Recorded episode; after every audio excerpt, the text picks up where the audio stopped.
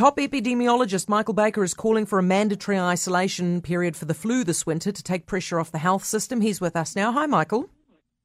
Uh, kia ora, Heather. What would you like to see? Seven days? No, um, we don't need seven days for the flu. But you have to remember the advice at the moment is five days. That's uh, international advice. So there's nothing new in this. It's just we haven't been emphasising it very much. So five days for the flu, but at the moment, obviously, it's not mandatory. Do you want to see it mandatory? Well, I, I don't know if that would, would help greatly, but we do need an environment where people say, if I've got a respiratory virus symptoms, often you don't know what it is. Even if you do a COVID test, it may be negative for a few days. You basically should not go to work or school and infect the people around you and avoid social events um, for a few days. I mean, I think that's still one of the most fundamental ways of stopping transmission is basically um, removing you from the situation if you've got those symptoms. Do you know what I found fascinating, Michael, is how quickly we've gone back to just behaving like we did pre-pandemic. Have you noticed that? The, the, the minute that you get sick, you're just back in the office again.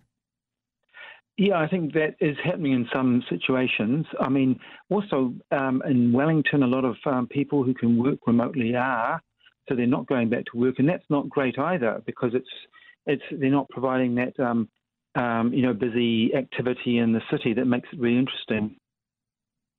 Right. So let me just get this right. You're not saying it should be mandatory, you're saying it should be voluntary. Well, I think so. I don't think you want to have things that are mandatory that are really hard to enforce. Okay. But there is a, we do need, I think, all of us to be on the same page. So we need to have employers, the public sector, um, and our regulators, everyone saying, yes, this is the right thing to do and really promoting it. Nobody's going to do it, though, are they? Well, I think if the employers say, look, we don't want you in the office if you basically have respiratory symptoms, and we're going to support you with adequate sick leave to stay at home till you're well. And with the flu, that means around about five days. Um, it's uh, a little bit shorter than with COVID 19. Okay.